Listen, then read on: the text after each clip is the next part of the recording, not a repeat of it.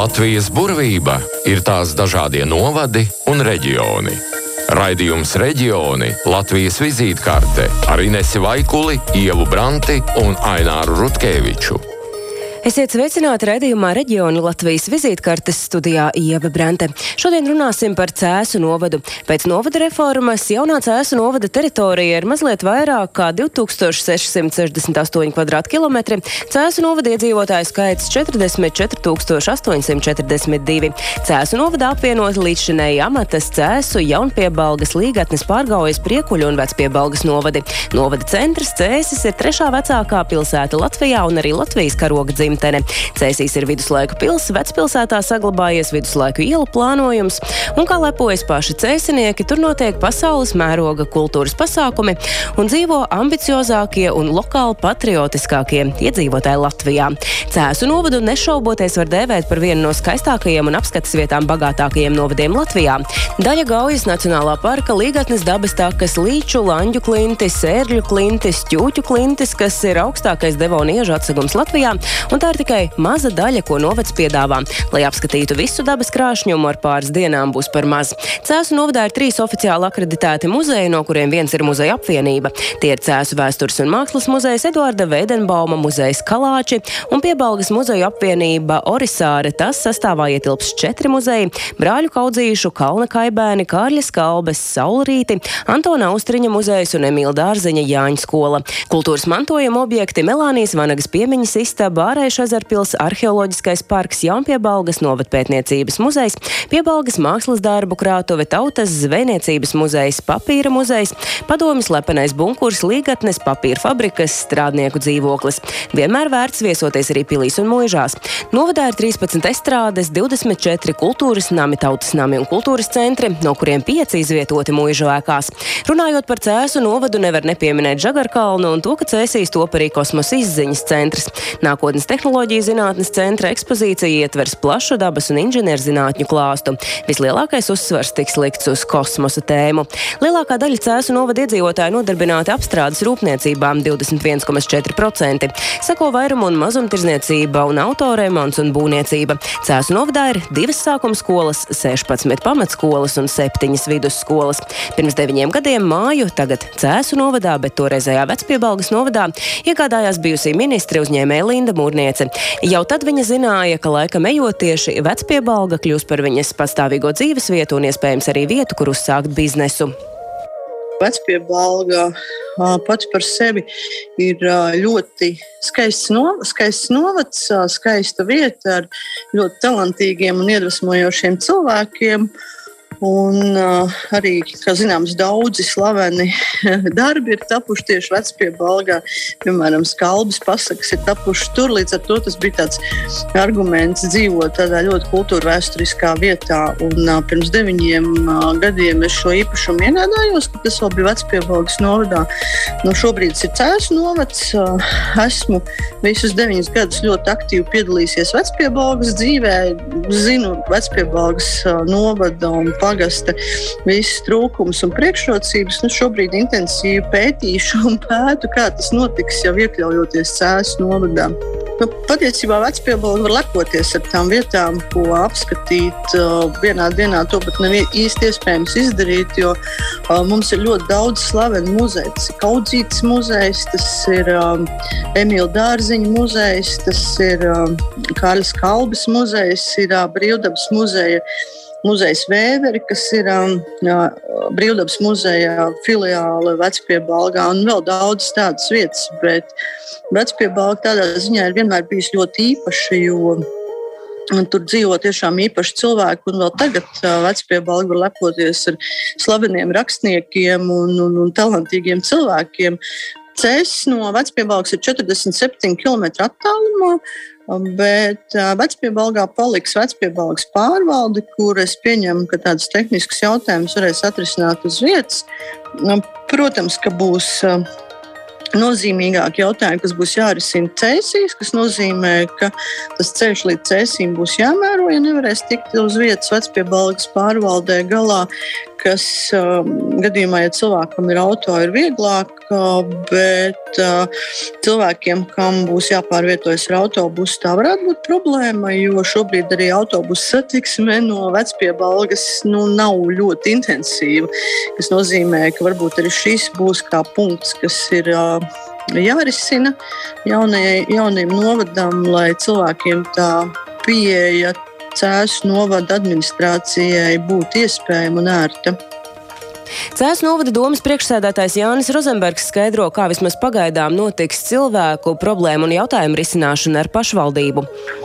Tātad līdz gada beigām iedzīvotāji pilnīgi visus jautājumus uh, risina uz vietas savās pārvaldēs, tā kā tas ir bijis līdz šim. Uh, no 1. janvāra uh, iespējams kaut kādas izmaiņas būs, bet katrā ziņā Uh, tas nu, uz lielāko daļu pakalpojumiem vienalga viņi paliks pieejami uz vietas. Tā pati ceļu uzturēšana, tā pati skolu uzturēšana, izglītības iestāžu uzturēšana, bibliotēkas un tā tālāk. Tas, kas varētu būt būvvalde kopēji, bāriņties kopēji, bet tas nenozīmē, ka nebūs, piemēram, bāriņtiesai izbraukuma sēdes vai, vai izbraukuma apsekošana un tā tālāk. Tā kā līdz gada beigām viss ir tā, kā tas ir šobrīd. Un no 1. janvāra uh, mēs par to diskutējam, kādas lietas būs kopējas un, un, un, un, un kādas būs decentralizētas. Tur vēl politiskā diskusija priekšā. Tātad tas ir mīts, ka katrai, katrai tantei no attālāk, attālākas dzīves vietas būs jākāpj autobusā un jāmēro 50 km līdz Nē, mīts, mīts, mīts. Bet, bet pašā laikā iedzīvotājs var iesniegt iesniegumu ar savu vēlmu, vajadzību vai, vai ierosinājumu jebkurā uh, pašvaldības teritorijas klienta apkalpošanas centrā. Ja viņš ir vecpiebaldzēns, viņš var iesniegt cēsīs, uh, ja viņš ir cēsnieks, viņš var ieslēgt līgatnē, un, uh, un šis iesniegums aizies pēc būtības tur, kur, tur, kur uh, tas adresāts. Vēl kā būtisku lietu, ko gribētos sagaidīt no jaunās novada vadības, Linda Mūrniece min ceļu, īpaši zemes ceļu stāvokļa uzlabošanu un drošības jautājumus. Proti, būs vai nebūs pašvaldības policija ātri un ērti pieejama visā novadā. Pašvaldībā skaidro, ceļu atjaunošanai būs vienota pieeja un arī drošības jautājumi tikšot risināti. Jā, nu mēs šobrīd esam lūguši pārvaldēm uh, gatavot uh, prioritāro uh, ceļu sakārtošanas programmu gan valsts ceļiem, gan, gan pašvaldību ceļiem. Un, un, un līdz septembrim ir uh, plāns, uh, kad pārvaldes šos priekšlikumus sagatavo un tad mēs apkoposim viņus, droši vien izdiskutēsim.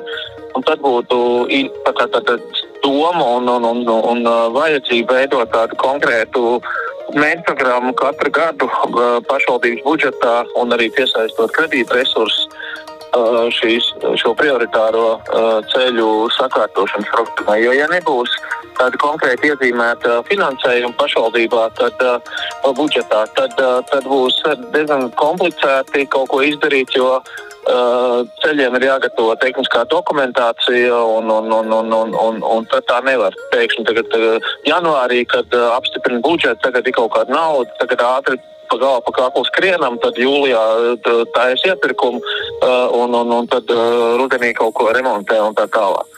Tā kā tas ir viens. Attiecībā uz uzturēšanu. Nu, tur ir katrai pārvaldē tās tiesības deleģētas to, to, to darīt un īstenot. Un, un, un, nu, patreiz pie uzturēšanas es domāju, ka paliks esošā sistēma, bet uz atjaunošanu tad, tad kopēja programma, kopējais prioritāšu saraksts pašvaldības policija būs visā novadā viena. Ar apkalpes zonu visa, visa teritorija. Arī tā skaitā vecpiebalga, jaunpiebalga un tā tālāk. Tas, ko mēs nesolam, mēs nesolam kādā no attālajiem pagastiem, kurā ir neliels iedzīvotāju skaits, ka tur būs 24, 7 patrulēšana, jo vienkārši tam nav nepieciešamība. Tad uh, patrulēšana būs, uh, nu, ja tā varētu teikt, cēs, cēs un cēs apkārtni. Saistoša noteikuma kontrola būs visā novadā. Cēsu novadā dzīvo daudzi visā Latvijā pazīstami cilvēki. Viens no tiem ir arī šefpavārs Māris Jansons. Savulaik strādājis vienā no labākajiem galvaspilsētas restorāniem, viņš sajūta vēlmi tomēr atgriezties dzimtajā pusē un atvērt turpat savu restorānu Kest. Nu, tur jau sakrit ļoti daudz dažādu apstākļu. Uh, es pirmkārt ļoti izdegu uh, uh, iepriekšējā restorānā. Un, uh, un, un man kā māksliniekam, nu, jā, gribējās kaut ko kardināli mainīt tā mākslinieki dara, ka viņi, viņi kaut ko kardināli maina, aizbrauc uz Tibetu vai uzkāpt kalnā vai kaut ko tamlīdzīgu. Un es nolēmu, ka man bija tāda sajūta, ka, um, ka kulinārija, un es zināju skaidri, ka nekas nebūs tā, kā bija. Es skatījos kaut kādus gadus, priec, piecus uz priekšu, bet tas bija četri gadi atpakaļ.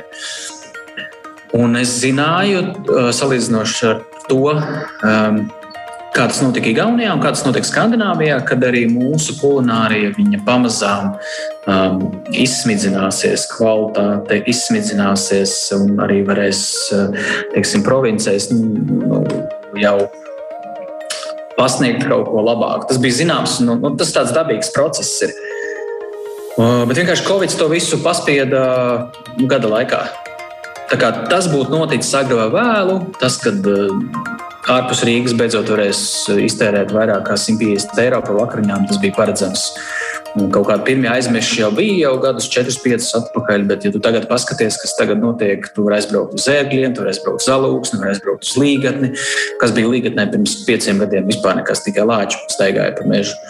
Un cēsis, un sigulda, un, un kuldīga, un liepāja, un, un, un ogre, un nu, visur sāk veidoties. Un tāds nu, ļoti pozitīva kustība uz vietu, kur nav uh, forši dzīvot, mēs jau parasti nu, nepārvācamies jau vien dēļ lielas mīlestības un varbūt, varbūt ļoti lielā jaunībā. Līdz ar to jūs jau arī droši vien secinājāt, ka Cēsis ir diezgan jauka vieta, kur, kur būt.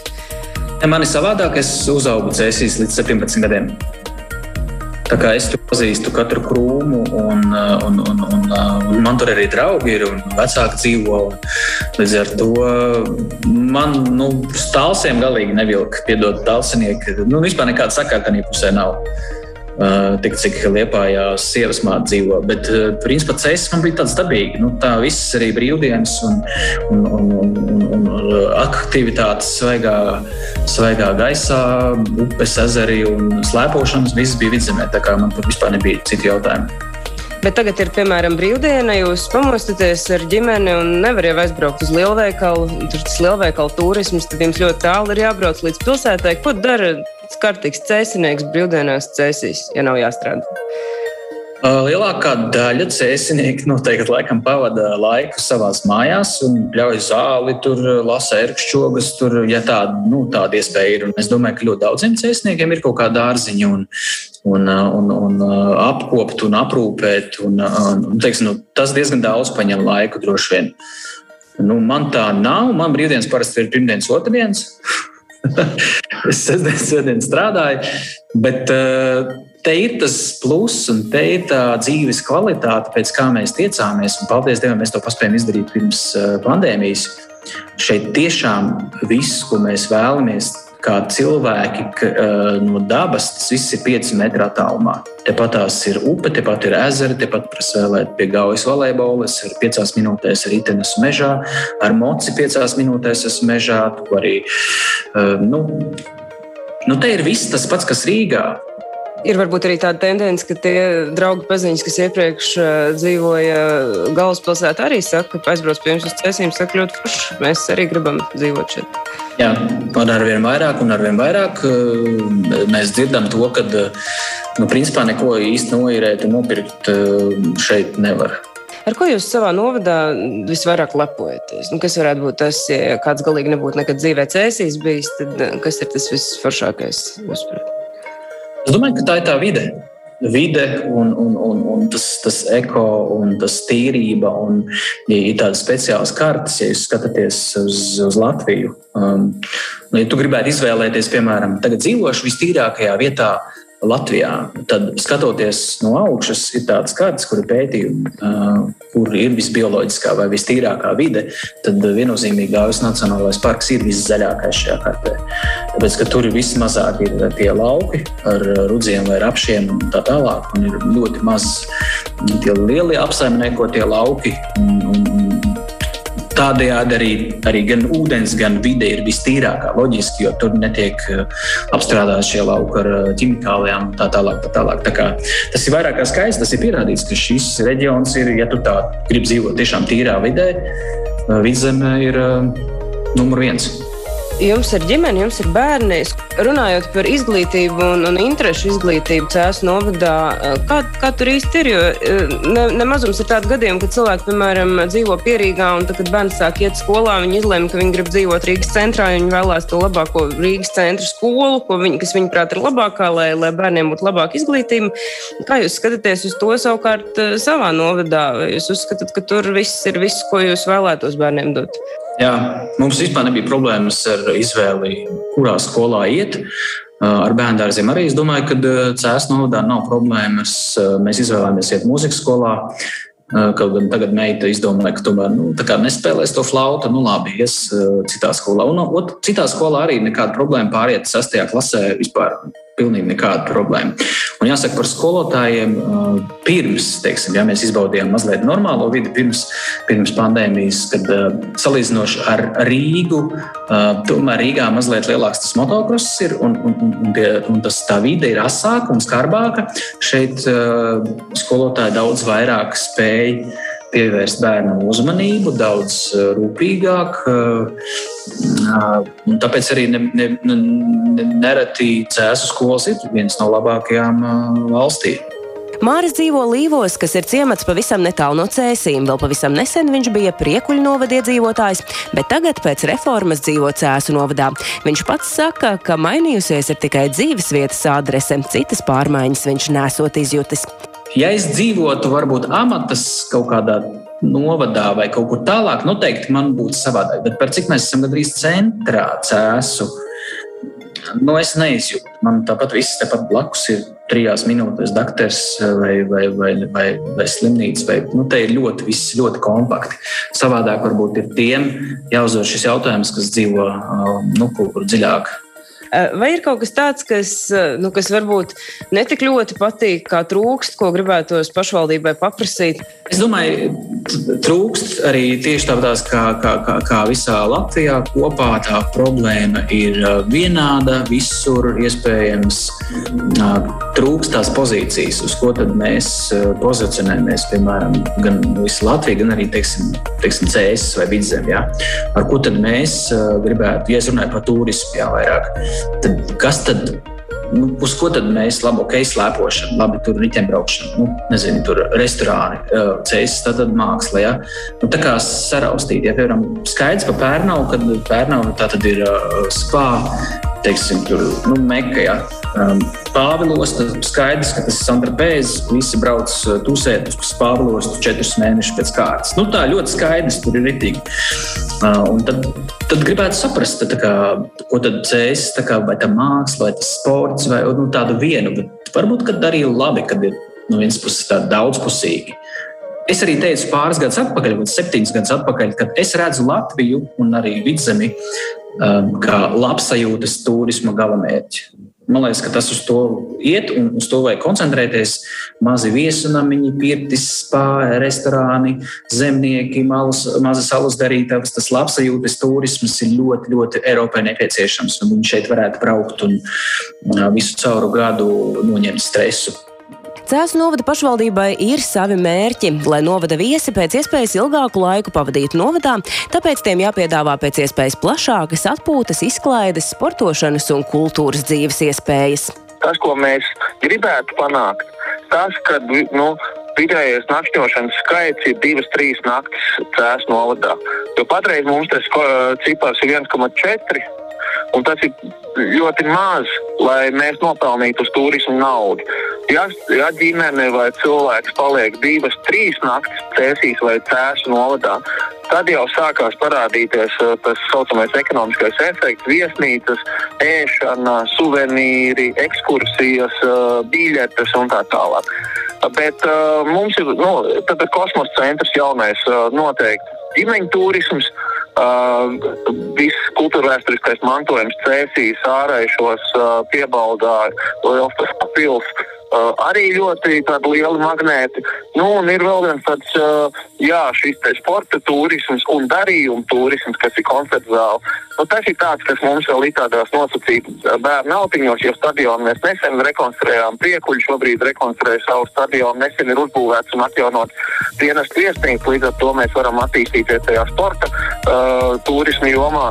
Un, un, un vēl tāds, nu, nu, kā līdz, ne, līdz galam neapgūtais lauciņš šī, šī darījuma turismas uh, kontekstā cēs konceptuāli. Mums tā māksla būtu nevis katram pozicionēties pašam līgatnē savu piedāvājumu, cēsību ar savu piebaudēju savu, bet taisīt kopēju piedāvājumu mārketingu, lai cilvēks nopāzējoties. Es varu no savas personiskas pieredzes. Es pirms pagājušā gadā aizbraucu, es skatījos, tad man ir trīs bērni, ko es varu darīt divas vai trīs dienas. Un tad man tas startu reģions iekrita acīs. Vienu dienu, ah, vienu dienu tur tas ledus laikmet muzejs un, un, un tur tāds brīvdabas uh, spā. Uh, un, un trešo dienu es piemirstu, kas līdz ar to es nobāzējos vienā vietā, vienu dienu braucu turien, vienu dienu uz turien, vienu dienu uz turien, un es visu naudu atstāju Tartu reģionā. Tā, kā, un, un, un tā mums būtu jāskatās uz to. Mēs novēlam Cēzu novada pašvaldībai sasniegt izvirzītos mērķus, savukārt raidījums reģiona Latvijas vizītkartes izskan. Tiekamies jau pēc nedēļas. Latvijas burvība ir tās dažādie novadi un reģioni. Par to vienmēr raidījumos reģioni Latvijas vizītkartē. Projektu finansē Mēdīju atbalsta fonds no Latvijas valsts budžeta līdzekļiem. Par raidījumu reģioni Latvijas vizītkartes saturu atbild akciju sabiedrība Radio SVH.